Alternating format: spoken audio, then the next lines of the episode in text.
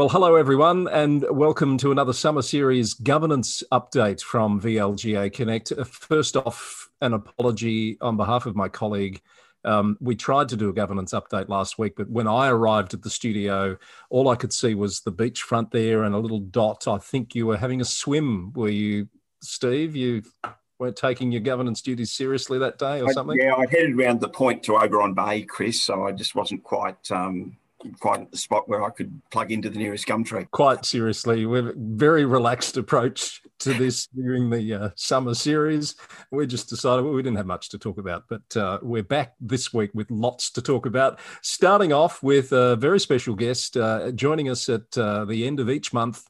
Uh, again, this year will be Hannah Duncan Jones from uh, local government Victoria, and I think I hear her footsteps approaching now. And here's Hannah Duncan Jones now. Hi, Hannah. Welcome. Oh, thank you, Chris. Great to be back here in um, 2021. Here we are in a whole new year of adventure and excitement. Indeed, that's a very upbeat way of looking at uh, what's what's to come. It's nice to hear. Um, we check in with you regularly on the implementation of the Local Government Act 2020. Uh, I think we've got to stop putting new in front of that now because we, we're going up towards 12 months, aren't we? And there's a couple of important milestones just ahead of us. There certainly is some really important ones. And the first one is the Code of Conduct for um, councillors, and for the first time, incorporating those mandatory standard of standards of conduct in that code of conduct. And um, councils need to have adopted that by the 24th of February. So, very, very close to the requirement in relation to that. And it's really important to um, understand that until that code of conduct is adopted, that the previous code of conduct applies. And so the, the new measures in relation to um, the standards come into effect upon the adoption of the code of conduct by the new council, and that means arbitration would be undertaken in relation to those new standards from that time forward. But until it's adopted, the existing code of conduct applies, and so the existing um, measures in relation to behaviours and so on apply. Good points, of course. Now, Steve uh, is doing some code of conduct training with various councils around the state on behalf of the VLGA. What sorts of uh, issues or questions are arising as they consider the uh, the requirements, Steve? Yeah, Chris, thanks for that. And I think Hannah's touched on a really important point. And uh, as you said, we're doing some work with Justitia lawyers, uh, with a few councils on code of conduct. One of the areas we're really focusing on is what's the point from which um, internal or informal resolution moves to that more formal arbitration process and getting discussion happening amongst the councils and commitment to resolve internally because we know that once you move to that arbitration and more formal process, it's going to be pretty difficult to restore relationships.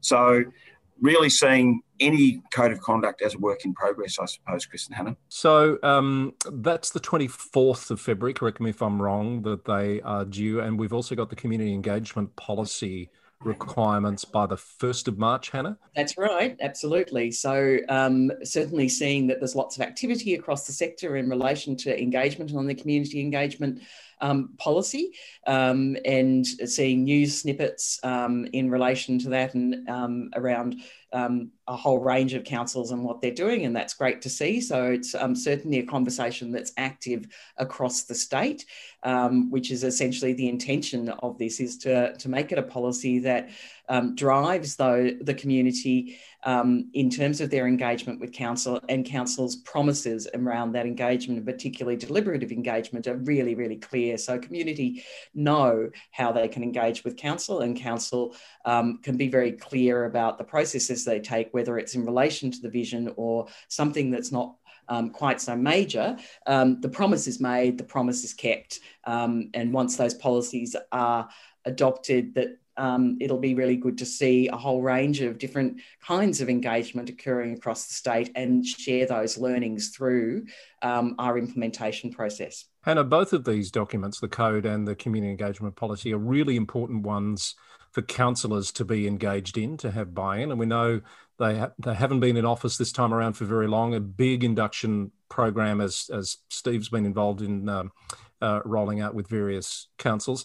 What sort of a, a, sense are you getting of councils' preparedness to adopt these important documents so soon in their term? Um, so, look, we're certainly following up in, um, around councils making phone calls and so on. It's a little early to see what's um, what's in the agenda um, in relation to these matters as yet.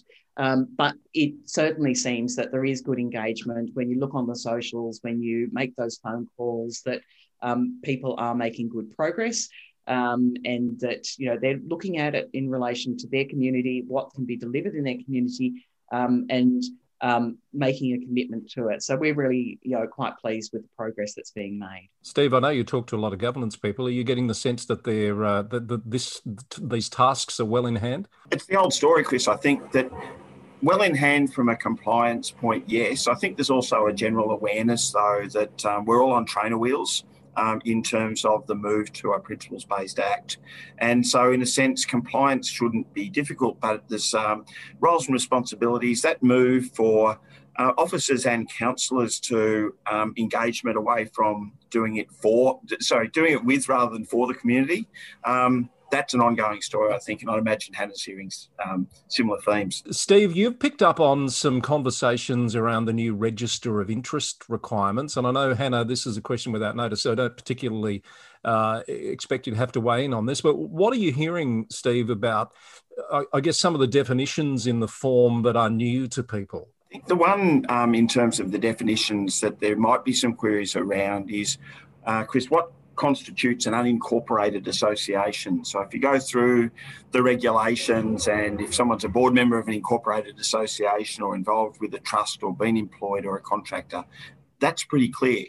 Um, but this notion of an unincorporated association, so um, a, an informal group of people um, that might be an action group, do they have a bank bank account? Uh, do they have a constitution? Uh, what's the point at which declaration is actually required, and what actually uh, comprises an, inf- an, unincorporated association is, um, yeah, exercising a few minds. And one of the real risks, I suppose, is if the question's not asked and um, someone by omission uh, missing that out, because it's a pretty um, straightforward requirement that if uh, if someone is in that leadership or an office bearer of an unincorporated association, that it should be declared. Just remind me on the timelines of that. Um, are they not yet due or very close to being due? It was six monthly. So without going into detail, there was the initial return immediately post. Um, the election and then uh, a six monthly return after that.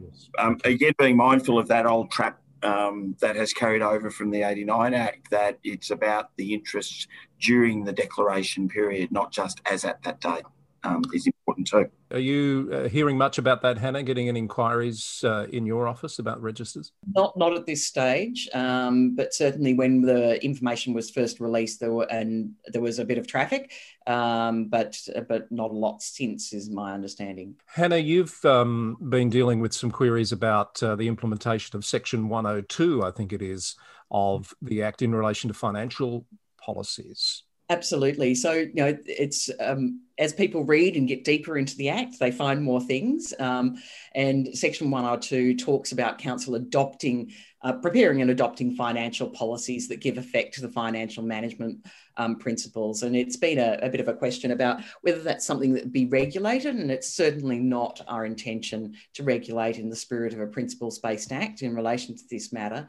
But some of the things that councils might want to have a policy position around around treasury management, borrowings and investment, revenue and debt collection, procurement and delegations, reserve management, budget management, performance reporting, corporate card management, pricing policy, those sorts of things, and um, just being having a look um, in relation to all of the work they're putting together for their budget, their revenue and rating plan, those sorts of things, procurement as it comes up. What is going to fallout that they might want to provide some guidance around how they're going to do those things so that they've got a, a really good you know standard operating procedure and policy supported by policy for their council so they won't be regulated as such there won't be regulations to uh, to, to sit ab- above that but will they be subject to community engagement um, uh, practices, or is that dependent on the policy that they're about to adopt? Look, it will be absolutely dependent on the policy that they're about to adopt. Um, uh, much of this will sit quite um, in the, the, the, procedural level in terms of policy to guide procedure um, rather than at the operational level rather than necessarily at that community level. Great. Thanks, Hannah. What else is on your radar before we let you go in terms of uh, implementing the uh, 2020 Act? Um, so, look, we're um, certainly doing a bit of work around um, our approach this year. We know it's a big year. Um, we really want to get people's feedback about anything that we can do to enhance or improve our approach in the year ahead. Um, we want to have a real focus on continuous improvement and, and how we can um, come back and help people improve processes that they've already put in place or policies that they've already put in place. so, we'll be having a conversation about that um, with the Project Control Board um, next week. Um, and um, our first LGV Connects is going to be on the 18th of February. So we'll be sending out registration details for that. And we look forward to um, seeing a great audience there again to start off the new year. Thank you, Hannah. It's always a pleasure to have you on the governance update. And uh, if you are happy to, we'll continue to uh, see you back here uh, each month. Absolutely. Thank you very much. Great to see you. Steve, always great to hear from Hannah and looking forward to uh, seeing her again in a few weeks' time. Now, before we go, uh, it's going to be a busy time for the VLGA in uh, the next few weeks. Your AGM is fast approaching. True. We've posted uh, directly to members, member councils, and on our website the fact that the AGM will be held on the 25th of February at 4:30. And in fact, by way of quirky things, it's the 24th of 25th of February. Sorry, 2021, but it's the 2020 AGM because uh, Consumer Affairs Victoria have given um, associations an additional six months to conduct their AGM uh, because of the COVID issues. So, like many others, we took the advantage of the opportunity just to uh, make sure that we had the uh, the administration in place. Indeed, and uh, if you refer to the uh, the latest edition of the newsroom, we talk in a bit more detail about some of the things that are coming up on that agenda for the AGM. A couple of points to make on the uh, AGM, Chris, and uh, one is the fact purely from self-interest, we need to get a quorum uh, so that we don't have to do it again. But the second thing is for any uh, council at a member council, please come along because if uh, the CEO's report and the President's report will give a great overview of the work that the VLGA is doing, and in particular, at, in this last 12 months, which has been an interesting year to say the least, uh, we've been pretty active, and it will give member councils the opportunity to leverage as much as possible off their membership by knowing as far as possible what's going on. So good reason to come along. And it is uh, it is virtual, so come along virtually. Correct. Absolutely, yeah. yeah. Indeed.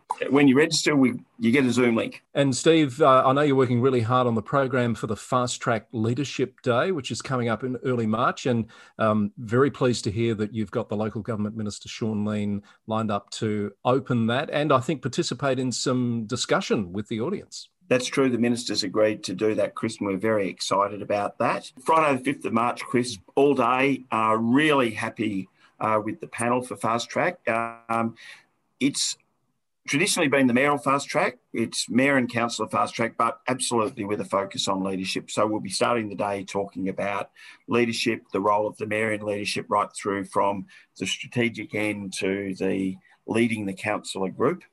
Uh, we'll talk about code of conduct, strangely enough, and uh, going beyond the compliance element and how useful the code of conduct, how the code of conduct can be used usefully to build great relationships inside the organisation. And then the final panel uh, will be the next 290 days. So it's not just enough to have those internal processes, but what are we going to do with them? Uh, in the context of community engagement, um, development of all the uh, strategic work that the councils are doing, and moving really beyond uh, this implementation phase of the Act in the community interest. Um, and we'll be finishing the day, uh, really excited about this, with uh, performance by Playback Theatre. So, whatever people have, uh, participants have gleaned from the day, we can throw back at Playback Theatre and see in a new and different way to uh, hopefully uh, entertain and inform. Aha, there's another piece of the puzzle. Catherine was, was a bit coy on on uh, newsroom. You've given us a little bit more, and I dare say over the next few weeks we'll tease out a bit more detail on what you have in store. I hope I haven't released anything highly top secret and confidential, Chris. Um, Steve, before before you go, uh, I just want to give a plug to an interview that I've recorded for VLGA Connect Summer Series with Andrew Greaves, the Auditor General in Victoria, and Kristen Hilton, the Commissioner for Equal Opportunity and Human Rights. Um, it's it's about the sexual harassment survey that was conducted for local government last year, but the conversation covers some broad areas, including governance responsibilities of councillors in uh, particular. I think you'll find it interesting. I hope the uh, the viewership will as well. Chris, I'll be diving into that because I think addressing the issues in that report goes a long way to managing culture in organisations, and that is the biggest game in town. So, um, yeah, looking really looking forward to it. Now, when can we expect to see you back attired appropriately for uh, the very um, serious audience that we have out there in local government land? Well, Chris, I made a strategic decision that I wasn't going to conform with corporate norms during the summer series, and hence you get the Hawaiian shirt. Um, I think next week we'll be suited up. Excellent. All right, we'll we'll might hold you to that. Thank you, Stephen. Good to chat as always. Uh, have a great week, and we'll see you on another governance update very soon.